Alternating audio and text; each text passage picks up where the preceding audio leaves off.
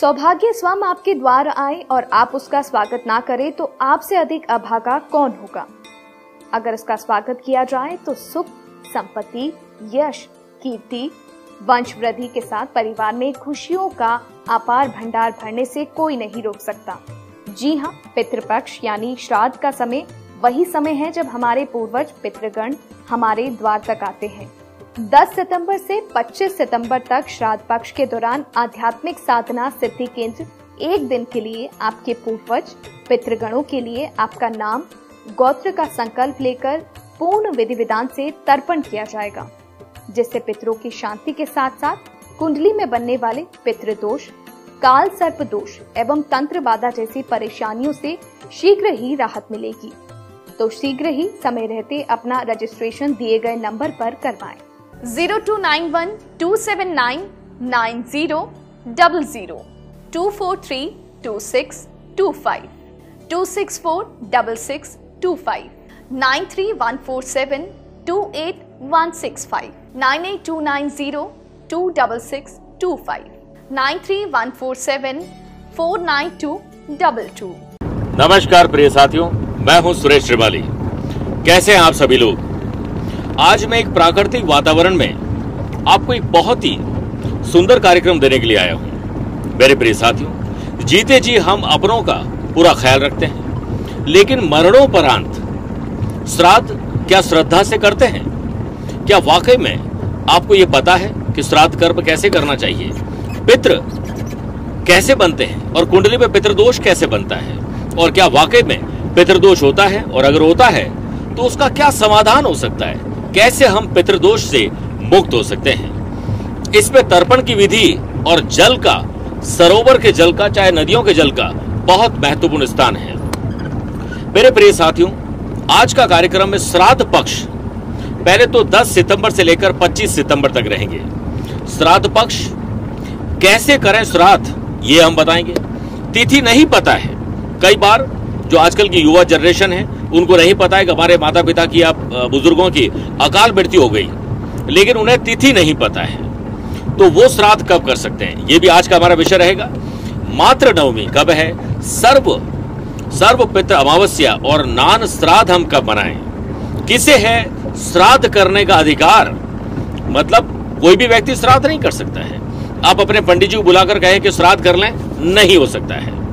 श्राद्ध में ये 10 दान हमें समृद्धिवान बनाएंगे, पितरों का आशीर्वाद मिलेगा और साथ में हमें पितृ दोष से मुक्ति भी मिल सकती है। आश्विन महीने के कृष्ण पक्ष के 15 दिन श्राद्ध पक्ष अथवा महालय पक्ष कहलाते हैं। ये दिन पूर्वजों और ऋषि मुनियों को स्मरण करने का, तर्पण करने का, उन्हें स्मरण करने का, उनके विचारों को अपने जीवन में उतारने का वक्त होता है। श्राद्ध यानी श्रद्धया यत् क्रियते तत्, श्राद्ध पक्ष श्रद्धा से करना चाहिए। आपके मन में बड़ी अच्छी इच्छा है कि मैं अपने पितरों के लिए, अपने पूर्वजों के लिए कुछ काम करूं, लेकिन आपने कोई क्रिया नहीं की है, तो वो कोई काम के नहीं। आपकी इतनी भी अच्छी सोच हो, कोई काम के नहीं है। इसके साथ साथ श्रद्धा से जो अंजलि दी जाती है उसे श्राद्ध कहते हैं। जिन पितरों ने और पूर्वजों ने हमारे कल्याण के लिए कठोर परिश्रम किया, हमारे सपनों को पूरा करने के लिए अपना जीवन बिता दिया। मैं आपको छोटा सा उदाहरण मैं अपना ही दे दूं। मेरे माता और पिता पहले मेरे साथ थे, अब मेरे साथ नहीं हैं क्योंकि उनका देवलोक गमन हो चुका है, परंतु उनके दिया हुआ मकान, उनके दी हुई कोई संपत्ति, उनके दिए गए संस्कार, उनके विचार, उनकी पुस्तकें, उनका ज्ञान, ये सब कुछ मेरे पास है। आप लोगों को भी आपके माता पिता ने या आपके माता पिता को फैक्ट्री दी होगी, दुकान दी होगी और संपत्ति दी होगी, आशीर्वाद दिया होगा, बहुत कुछ आपके लिए किया होगा, तो क्या मरणोपरांत हम उन्हें भूल जाएं? कतई नहीं। इसलिए उन सबको श्रद्धा से स्मरण करने का वक्त आ चुका है, और वे जिस योनि में हो उस योनि में उन्हें दुख न हो, सुख और शांति प्राप्त हो, इसीलिए पिंडदान और तर्पण करने का हमें विचार करना चाहिए कि हम श्रद्धा से इसे करें। अब देखिए, जब रॉकेट अंतरिक्ष में जाता है तो कुछ समय बाद अपने पिछले हिस्से को छोड़ देता है, तो उसे गति मिलती है। वैसे ही मृत्यु होने के बाद तत्काल मोक्ष नहीं मिलता है और ना ही तत्काल उनका कहीं पुनर्जन्म होता है, बल्कि उन्हें गति प्रदान करने के लिए उनकी संतान उनके लिए पिंडदान करती है, तर्पण करती है, श्रद्धा से श्राद्ध करती है। इसलिए आप लोगों को इसकी तैयारी कर लेनी चाहिए। मेरे प्रिय साथियों, अब बात करते हैं कि श्रद्धया पितरन उद्देश्य विधि नाम क्रियते यत कर्म तत् श्राद्धम, यानी अपने मृत पितृगण के उद्देश्य से श्रद्धा पूर्वक किए जाने वाले कर्म विशेष को ही श्राद्ध नाम से जाना जाता है। पूर्वजों के ऋण से मुक्त होने के लिए श्राद्ध कर्म पूर्ण श्रद्धा के साथ करना ही चाहिए। श्राद्ध कर्म न करने, पितृ ऋण से मुक्त न होने पर कई प्रकार के कष्ट हो सकते हैं। इसीलिए वर्ष में एक बार जब ये 15 दिन का महालय समय आता है, उनकी मृत्यु की तिथि जब आती है, तो विधि विधान से पंडित जी को बुलाकर श्राद्ध करने से पितृ ऋण या मातृ ऋण उतर जाता है। मेरे पिताजी को जो भोजन पसंद था, हम पितरों के समय में पितृदान या पितृपक्ष में उनके हिसाब का भोजन बनवा के जो उनको पसंद था वो जरूरतमंद लोगों को खिलाते हैं, तो उनको शांति मिलती है। यह अवसर होता है भाद्रपद माह की पूर्णिमा से लेकर आश्विन माह की अमावस्या तिथि तक, और ये 10 से 25 सितंबर तक श्राद्ध पक्ष रहेंगे। इस बात का विशेष ख्याल रखें कि सभी पूर्वजों की मृत्यु तिथि के दिन ही उनका श्राद्ध कर्म किया जाना चाहिए, परंतु सभी मृतक स्त्री जातकों को, यानी जो भी महिला है जिनकी मृत्यु हुई है, उनका श्राद्ध नवमी को ही करना चाहिए, ये याद रखिएगा। और इस बार मात्र नवमी 19 सितंबर को है। पुरुष जातकों का श्राद्ध जिनकी पुण्यतिथि नहीं ध्यान है, तो सर्व पितृ अमावस्या को किया जाना चाहिए, और वो है 25 सितंबर को। अब देखिए, आश्विन शुक्ल पक्ष की प्रतिपदा को नाना का श्राद्ध किया जाता है, जिसे नान श्राद्ध और हम आजा भी कहते हैं, और जो आजा है वो 26 सितंबर को है। नान श्राद्ध का अर्थ है नाना की मृत्यु चाहे किसी भी दिन हुई हो, किसी भी तिथि हुई हो, पर पुत्री अपने घर पर पिता का श्राद्ध आश्विन शुक्ल पक्ष की प्रतिपदा को ही कर सकती है। यही नान श्राद्ध कहलाता है। अब आइए जानते हैं श्राद्ध की विधि। मूल रूप से श्राद्ध के दिन पहले तो भूखे रहना चाहिए, पूर्ण श्रद्धा पूर्वक सात्विक भोजन बनाया जाना चाहिए। उसके बाद गौग्रास और पंचग्रास आदि अलग रखकर थाली में भोजन परोसकर, यदि उस मृत व्यक्ति का फोटो आपके घर में है, जो होता ही है, उनके सामने उस मृत व्यक्ति का फोटो हो तो उसके सामने परोसी हुई थाली रखनी चाहिए, और हाथ जोड़कर उन्हें मानसिक रूप से भावना करें कि मृत व्यक्ति, हमारी श्रद्धा से जो हमने भोजन तैयार किया है, आप हमें आशीर्वाद देते हुए आप ये भोजन ग्रहण करिए, और अपनी संतान को धन दाने समृद्धि, आगे कुल का कोई प्रकार का नाश होने का या किसी प्रकार का कोई दरिद्री का दोष हो तो उसे समाप्त करें, और हमें स्वस्थ रहने का आशीर्वाद दें। और बाद में शेष भोजन घर के सदस्यों को करना चाहिए, तथा यदि ब्राह्मण आमंत्रित किए हैं तो उन्हें तृप्त पूर्वक या तृप्ति पूर्वक भोजन करवाकर श्रद्धा अनुसार दान और दक्षिणा देकर संतुष्ट करें। और भोजन कर लेने के बाद जो गौग्रास रखा गया है वह गाय को खिला देना चाहिए, तथा पंचग्रास कौवों को और कुत्तों को, कीड़ी मकोड़ी आदि को खिला देना चाहिए। आइए अब जानते हैं किसे है श्राद्ध करने का अधिकार। देखिए, पिता का श्राद्ध करने का अधिकार मुख्य रूप से पुत्र को ही है।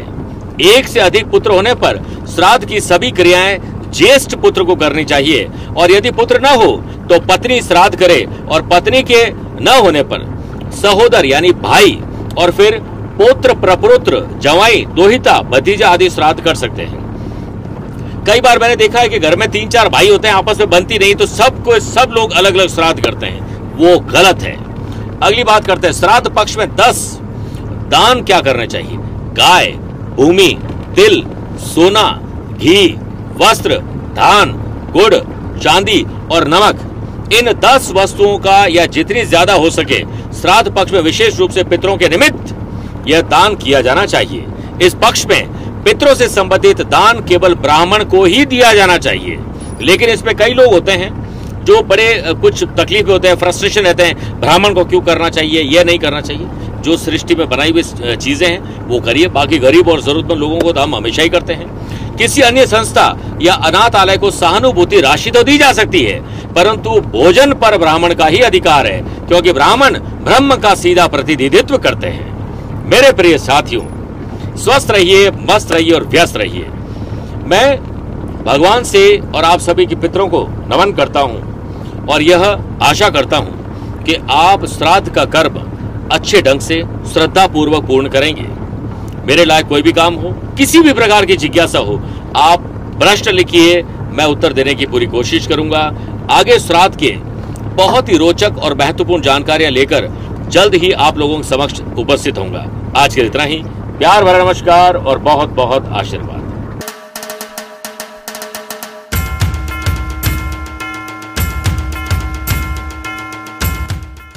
प्रथम पूज्य गजानन जहां विघ्नहर्ता है, वहीं रिद्धि सिद्धि से विवेक और समृद्धि के दाता भी है। इनके आशीर्वाद से शुभ और लाभ घर में सुख सौभाग्य लाते हैं और समृद्धि को स्थायी व सुरक्षित बनाते हैं।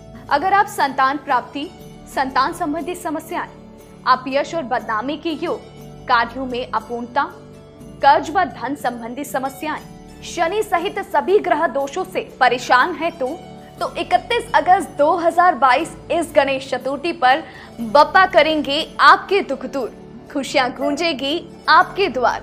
संपन्न करें अष्ट सिद्धि गणपति साधना, करिए साधना और मनाइए हमारे साथ श्री गणेश महोत्सव।